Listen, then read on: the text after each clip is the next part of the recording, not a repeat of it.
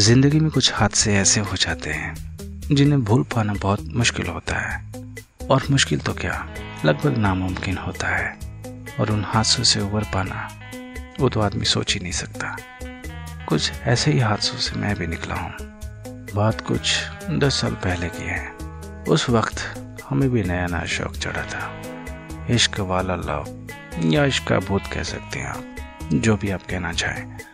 ज़िंदगी तो बहुत ही हसीन लगती थी, लेकिन कितना दुख होना था, वो पता नहीं था। फिर हमें भी एक प्यारी सी लड़की मिली, जो अक्सर देखती थी, लेकिन कहने से कतराती थी। बस फ्रेंड ही बन सकते हैं, इतना ही दिलासा दे पाती थी। एक खुशी भी थी किसी के साथ मिलने की, और एक गम भी था किसी का साथ ना होने का। लेकिन काम चलाने के लिए बहुत था। बस अपनी गाड़ी को किसी तरह ढकेल ही रहे थे। कि अचानक उसने स्पीड पकड़ ली और वो उस पटरी पे इतनी तेज चलने लगी कि हमें एहसास ही नहीं हुआ कि क्या हो रहा है हमारे साथ। बस उस रफ्तार में हम आगे बढ़ते रह गए और फिर हम सब कुछ भूल गए। हम का मतलब मैं समझिएगा आप। तो हमने कुछ कोशिश की, उसे सही बनाने की। घर की नींव की तरह बहुत मज़बूत करने की कोशिश की, लेकिन हमें नहीं पता था कि वो वो चीज़ अंदर से खोखली है। ये बुनियाद झूठ की ईंटों से बनी हुई है। और जब कोई दीवार झूठ की ईंटों से बनती है तो वो ज़्यादा दिन नहीं टिक पाती। और ऐसा ही हुआ। वो लड़की किसी और के प्यार में पकड़ी गई। और जब उसको सामने देखा किसी और के साथ तो दिल टूट गया। और उस समय बहुत दुख हुआ। इतना दुख कि मैं उस समय ना सोच सकता था, न कुछ कह सकता था। कुछ समझ में ही नहीं आ रहा था कि क्या किया जाए। उसके सामने जाके खड़ा हुआ जाए या उसे भूल जाया जाए तो सामने तो खड़ा नहीं हो सका और भूल भी नहीं पाया। लेकिन उसने देख लिया और देख के कुछ वो भी नहीं कह पाए। बस इस गम में हमने नशे का सहारा लिया और बस ज़िंदगी खत्म हो गई है।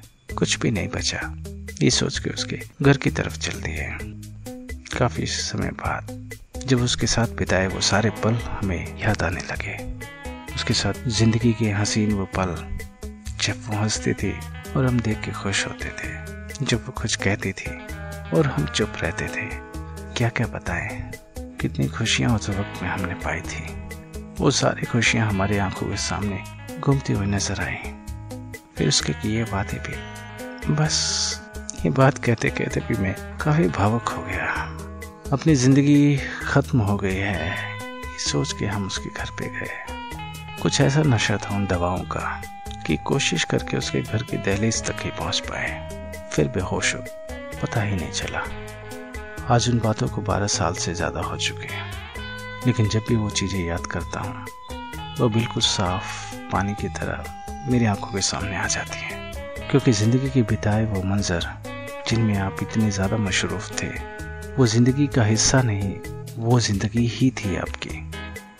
जब ऐसी चीज़ आपको मिलती है तो वो चीज़ कभी नहीं भूली जाती। और जब होश में आए तो खुद को उसके घर के आँगन में पाया, लेटे हुए, कई लोगों से घिरे। ये उसी का घर है, ये पहचानने में मुझे देर नहीं लगी। लेकिन क्या करता? सबके सामने मजबूर था, चुप रहने को। वो आई, मुझसे मेरा हाल पूछा, और मुझसे कहा नहीं गया, क्योंकि वो जानती थी बस लोगों के पास होने की वजह से वो अनजानों की तरह बर्ताव कर रहे थे। लोगों के पास होने की वजह से उसका अनजाना बन के पूछना उसके लिहाज से ज़रूरी था, लेकिन क्या करता? रात भर वहीं रहा, सुबह कोशिश की बात की तो उसने ये जवाब दिया कि, मैं चाहती हूँ कि आप मेरे घर से निकल जाए। मैं आपको यहाँ नहीं देखना चाहती। मैंने उसको काफ़ी समझाने की कोशिश की। मैं तुम्हें कोई नुकसान नहीं पहुँचा रहा, न तुमसे कोई बात कह रहा, न किसी को कोई बात बताना चाहता। मैं बस तुमसे एक आखिरी बार मिलना चाहता हूँ, लेकिन वो नहीं मिले। तो वो दिन टूटा और उसके बाद से आज तक फिर उस गली की तरफ़ मुड़ के मैंने दोबारा नहीं देखा। लेकिन इससे ही कहानी खत्म नहीं हो जाती। वो गलियाँ आज भी मेरे दिमाग में, मेरे जहन में घूमती रहती हैं। प्यार चीज़ ही ऐसी होती है। प्यार ही ऐसी होती है।